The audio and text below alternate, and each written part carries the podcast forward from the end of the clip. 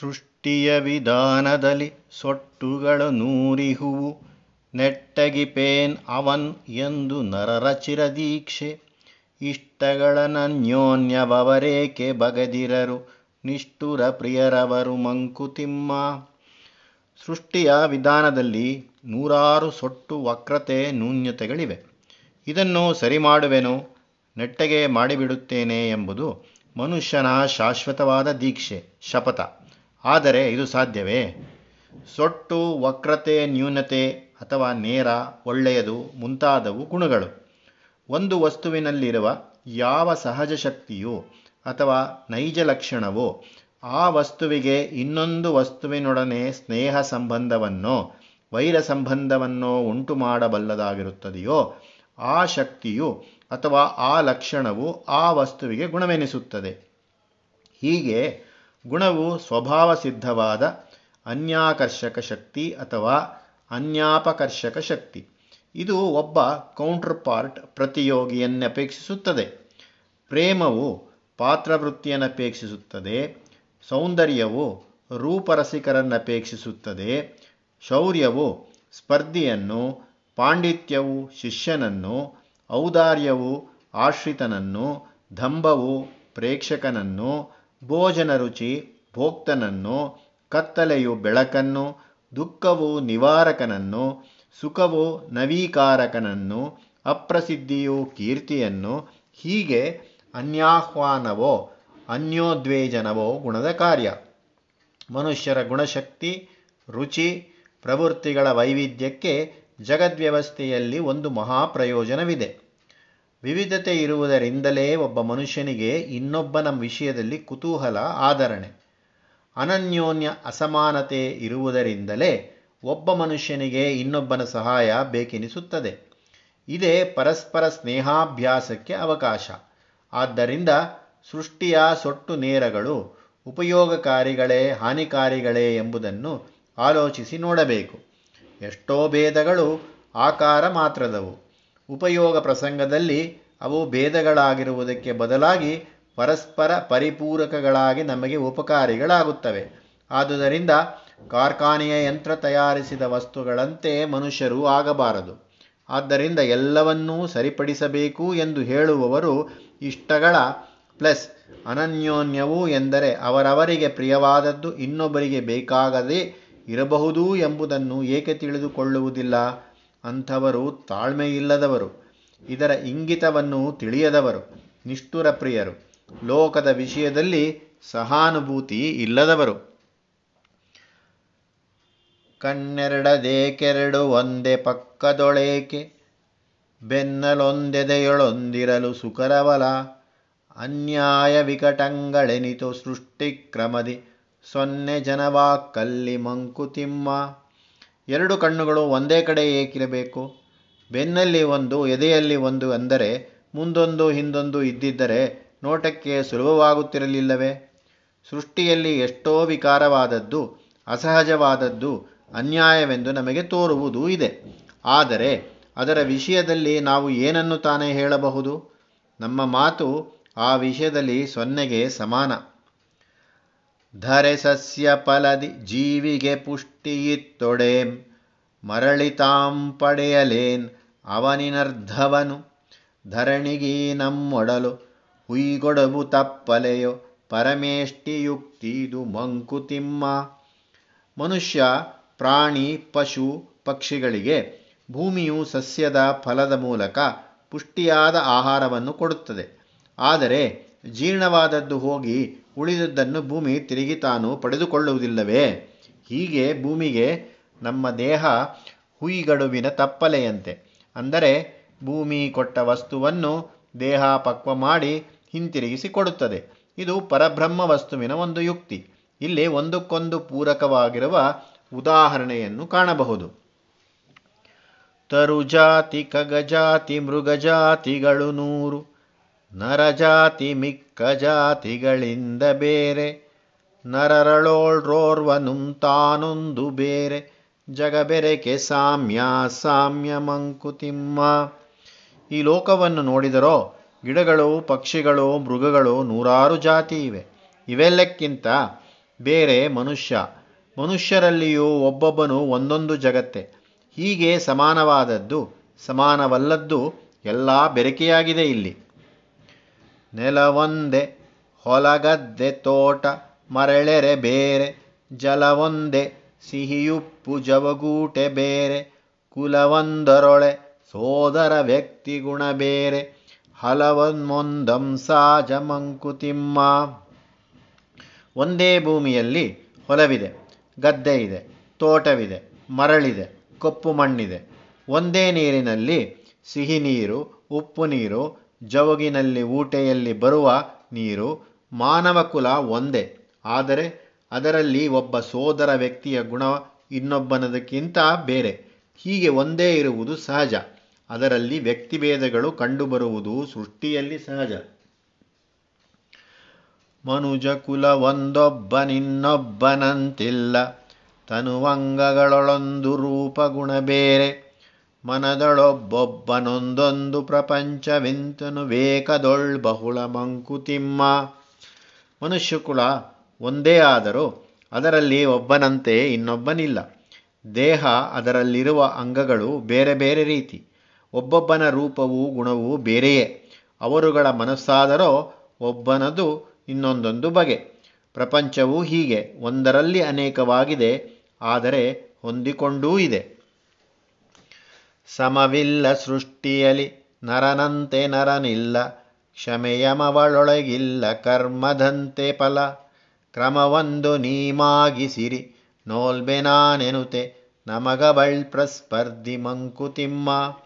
ಸೃಷ್ಟಿಯಲ್ಲಿ ಎಲ್ಲವೂ ಸಮನಾಗಿಲ್ಲ, ಒಬ್ಬ ಮನುಷ್ಯನಂತೆ ಇನ್ನೊಬ್ಬನಿಲ್ಲ.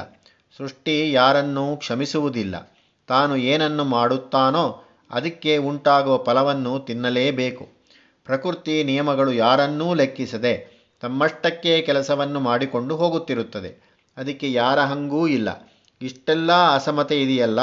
ಅದನ್ನು ಒಂದು ಸಮಕ್ಕೆ ತರಲಾದೀತೋ? ತರುವುದಾದರೆ ತನ್ನಿ ನೋಡುತ್ತೇನೆ ಎಂದು ನಮ್ಮನ್ನು ಸ್ಪರ್ಧೆಗೆ ಕರೆಯುತ್ತಿದ್ದಾಳೆ ಪ್ರಕೃತಿ. ಬೆರಳುಗಳ ನೋಡುವುಗಳೊಂದರಂತೊಂದಿಲ್ಲ.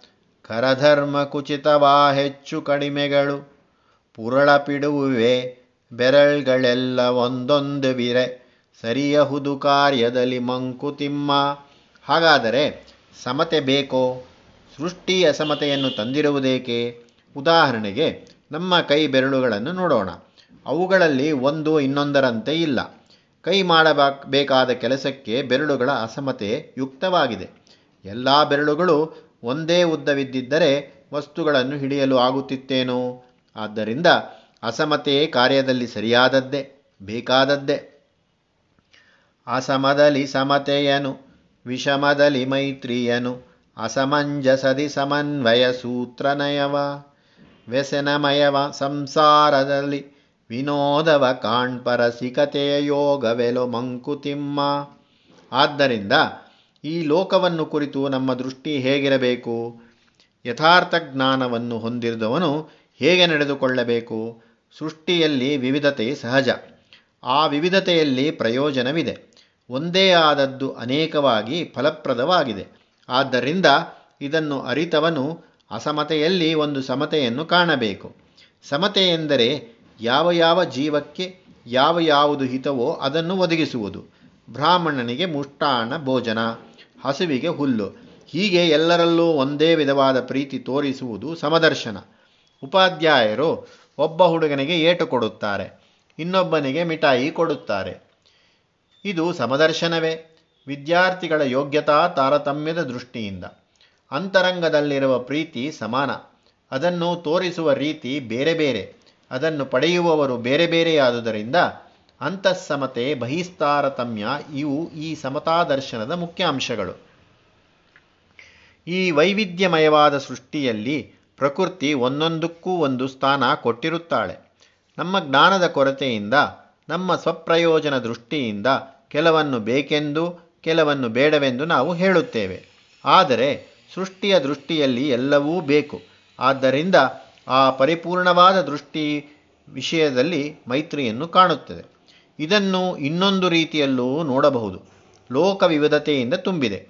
ಯಾವ ಮನುಷ್ಯನನ್ನು ಸಣ್ಣವನೆನ್ನುತ್ತೇವೋ ನೀಚನೆನ್ನುತ್ತೇವೋ? ಅವನು ಬಂದು ನಮ್ಮ ಪಕ್ಕದಲ್ಲಿ ಕುಳಿತಾಗ, ನಮ್ಮ ಮುಖ ಯಾವ ಭಾವವನ್ನು ತಾಳುತ್ತದೆ? ನಮಗೆ ಅಪಕಾರ ಮಾಡಿದವನು ಬಂದು ಪಕ್ಕದಲ್ಲಿ ಕುಳಿತುಕೊಂಡಾಗ ನಮ್ಮ ಮನಸ್ಸು ಏನನ್ನುತ್ತದೆ? ಅಧಿಕಾರವಂತನು ಕೀರ್ತಿವಂತನು ನಮ್ಮ ಬಳಿ ಸುಳಿದಾಗ ನಾವು ಹೇಗೆ ನಡೆದುಕೊಳ್ಳುತ್ತೇವೆ? ಈ ಅಂತಸ್ತು, ದರ್ಜೆ, ಪ್ರತಿಷ್ಠೆಗಳಿಂದಾದ ಬಹಿರ್ಭೇದಗಳನ್ನು ನಮ್ಮ ಮನಸ್ಸು ಗಣನೆಗೆ ತೆಗೆದುಕೊಳ್ಳುತ್ತದೆ. ಇದೇ ವಿಷಮದೃಷ್ಟಿ. ಹಾಗಾಗದೆ ಎಲ್ಲರನ್ನೂ ಏಕಪರಿಮಾಣದ ಆತ್ಮಪ್ರೀತಿಯಿಂದ ನೋಡಿದರೆ ಆಗ ಸಮತೆಯನ್ನಾಚರಿಸಿದಂತಾಗುತ್ತದೆ. ಇದೇ ಮೈತ್ರಿ, ಲೋಕಸ್ನೇಹ. ಜಗತ್ತು ವಿವಿಧತೆಯನ್ನು ತೋರಿಸುತ್ತದೆ. ಜೀವವಾದರೂ ಒಂದೇ ದೃಷ್ಟಿಯಲ್ಲಿ ಲೋಕವನ್ನು ಕಾಣಬೇಕು. ಒಂದಕ್ಕೊಂದು ಸಮಂಜಸವಾಗಿಲ್ಲವೆಂಬುದನ್ನು ನಾವು ಕಾಣುತ್ತೇವೆ. ಆದರೆ ಆ ಅಸಾಮಂಜಸ್ಯವು ಸೃಷ್ಟಿಯ ಕೆಲಸವೇ.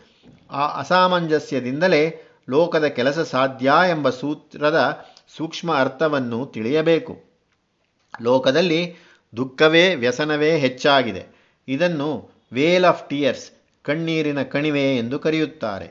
ಲೋಕಂ ಶೋಕಹತಂಚ ಸಮಸ್ತಂ. ಇಷ್ಟೇನೇ ಲೋಕ. ಯಥಾರ್ಥದರ್ಶಿಯಾದವನು ಈ ಸೃಷ್ಟಿ ಬ್ರಹ್ಮನು ಆನಂದಕ್ಕಾಗಿ ಸೃಷ್ಟಿಸಿರುವುದು ಎಂಬುದನ್ನು ಜ್ಞಾಪಿಸಿಕೊಂಡಾಗ ಇದರಲ್ಲಿ ಒಂದು ವಿನೋದವೂ ಕಾಣಬರುತ್ತದೆ. ಸಂತೋಷಕ್ಕೂ ದುಃಖಕ್ಕೂ ಕಾರಣವುಂಟು. ಜಗದ್ವ್ಯವಸ್ಥೆಯಲ್ಲಿ ಇದು ಅನಿವಾರ್ಯ. ಇದೆಲ್ಲ ಆ ಆಟದ ಅಂಶಗಳು ಎಂಬುದು ಅವನಿಗೆ ತಿಳಿಯುತ್ತದೆ.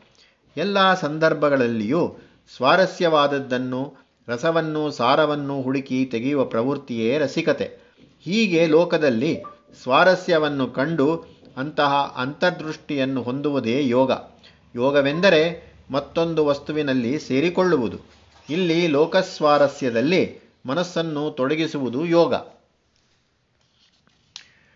ಐಕ್ಯನಾನಾತ್ವಗಳು, ನಿಯತಿ ಸ್ವತಂತ್ರಗಳು, ತರ್ಕ್ಯ ನಿಸ್ತರ್ಕ್ಯಗಳು ಬೆರೆತು ಚಿತ್ರದಲ್ಲಿ, ಶಕ್ಯಮುಂ ಪುರುಷತಂತ್ರಕ ಶಕ್ಯಮುಮಾದ ಸಿಕ್ಕುಗಳ ಕಂತೆ ಜಗಮಂಕುತಿಮ್ಮ.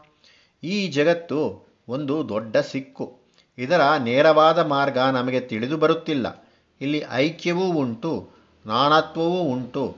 ನಿಯಮದಂತೆ ಅದನ್ನು ಉಲ್ಲಂಘಿಸದೆ ನಡೆಯುವುದೂ ಉಂಟು. ಸ್ವತಂತ್ರವಾಗಿ ನಡೆಯುವುದೂ ಉಂಟು. ತರ್ಕಕ್ಕೆ ಸಿಗತಕ್ಕವುಗಳುಂಟು. ತರ್ಕಕ್ಕೆ ಮೀರಿದವು, ತರ್ಕಕ್ಕೆ ಸಿಕ್ಕದವೂ ಉಂಟು. ಮನುಷ್ಯನಿಗೆ ಸಾಧ್ಯವಾದ ಕೆಲಸಗಳುಂಟು. ಮನುಷ್ಯನ ಶಕ್ತಿಗೆ ಅಶಕ್ಯವಾದವುಗಳೂ ಉಂಟು. ಹೀಗೆ ಸಮಂಜಸವಾದ, ಅಸಮಂಜಸವಾದ ಎಲ್ಲ ವಿಷಯಗಳು ಈ ಲೋಕದಲ್ಲಿ ಸೇರಿಕೊಂಡಿವೆ. ಸಮವರ್ತಿಗಳು ಜಗದೊಳಿಬ್ಬರೇ ದಿಟವರಿಯೇ. ಯಮರಾಜನೊಬ್ಬ ಜಾಟರ ರಾಜನೊಬ್ಬ ಶ್ರಮವನನುದಿನಮು ಮಾಗಿಪನೊಬ್ಬನೆಲ್ಲವನು ಶಮಿಸಿ ಮುಗಿಸುವನೊಬ್ಬ ಮಂಕುತಿಮ್ಮ. ನಿಜವಾಗಿ ಹೇಳುವುದಾದರೆ, ಈ ಲೋಕದಲ್ಲಿ ಸಮನಾಗಿ ಎಲ್ಲರನ್ನೂ ಕಾಣುವವರು ಇಬ್ಬರೇ. ಒಬ್ಬ ಯಮರಾಜ, ಯಾರಿಗೂ ವಿನಾಯಿತಿ ಕೊಡದೆ ಎಲ್ಲರನ್ನೂ ಕರೆದುಕೊಂಡು ಹೋಗುತ್ತಾನೆ. ಇನ್ನೊಬ್ಬ ಜಠರ ರಾಜ ಹೊಟ್ಟೆಯ ಹಸಿವು ಯಾರನ್ನೂ ಬಿಟ್ಟದ್ದಲ್ಲ. ಹೇಗಾದರೂ ಮಾಡಿ ಕೆಲಸ ಮಾಡಿಯೋ, ಬೇಡಿಯೋ, ಕದ್ದೋ ಪ್ರತಿಯೊಬ್ಬನೂ ಹಸಿವನ್ನು ತೀರಿಸಿಕೊಳ್ಳಲೇಬೇಕು. ಪ್ರತಿಯೊಬ್ಬನು ಪ್ರತಿದಿನವೂ ಯಾವುದಾದರೂ ಒಂದು ವಿಧದ ಶ್ರಮವನ್ನು ಪಡುವಂತೆ ಮಾಡುತ್ತಾನೆ ಜಠರರಾಜ ಯಮರಾಜನಾದರೋ ಎಲ್ಲರನ್ನೂ ಶಾಂತರನ್ನಾಗಿಸಿ ಕತೆ ಮುಗಿಸುತ್ತಾನೆ. ಇವರ ಆಳ್ವಿಕೆಯಲ್ಲಿ ಪಕ್ಷಪಾತವಿಲ್ಲ. ನಿರ್ದಿಷ್ಟವಾದ ಒಂದೇ ಸಮನಾದ ಆಡಳಿತ ಇವರಿಬ್ಬರದು. ಒಳ್ಳೆ ನೆನವುರದಾರ್ ಅಹಿಂಸೆ ತತ್ವದ ಸೊಬಗ ಸಲ್ಲಿಸುವೆನ? ಮೃತವನೆನಲೊಂದು ತೊಡಕು. ಹುಲ್ಲೆಯನು ತಿನ್ನುವ, ಹುಳಿಯೊನ ಹುಲ್ಲನೊಳಹುವುದೇ. ಎಲ್ಲಿ ಸೃಷ್ಟಿಯಲಿ ದಯೆ ಮಂಕುತಿಮ್ಮ ಅಹಿಂಸೆಯ ತತ್ವದ ಸೊಬಗು ಕೇಳಲು ಚೆನ್ನ. ಅದನ್ನು ಬೇಡುವನೆನ್ನುವನು ಯಾರು? ಆದರೆ ಆ ಅಹಿಂಸಾವೃತವನ್ನು ಪಾಲಿಸುತ್ತಾ ಜೀವನ ನಡೆಸುವನು ಎಂದಾಗ ಬರುತ್ತದೆ ತೊಡಕು. ಎಲ್ಲರಲ್ಲಿಯೂ ದಯೆಯನ್ನು ತೋರಿಸಬೇಕು ಎಂಬ ಉಪದೇಶ ಚೆನ್ನಾಗಿ ಕಾಣುತ್ತದೆ. ಆದರೆ ಹುಲಿ ಹುಲ್ಲೆಯನ್ನು ತಿನ್ನುತ್ತದೆಯೇ ಹೊರತು ಒಣ ಹುಲ್ಲನ್ನು ತಿನ್ನುತ್ತದೆಯೇ? ಸೃಷ್ಟಿಯಲ್ಲಿ ಎಲ್ಲಿ ನೋಡಿದರೂ ಒಂದು ಪ್ರಾಣಿ ಇನ್ನೊಂದರ ಮೇಲೆ ಜೀವಿಸಿರುವುದು ಕಂಡುಬರುತ್ತದೆಯೇ ಹೊರತು ದಯೆ ಸೃಷ್ಟಿಯಲ್ಲಿ ಕಂಡುಬರುವುದೇ ಇಲ್ಲ.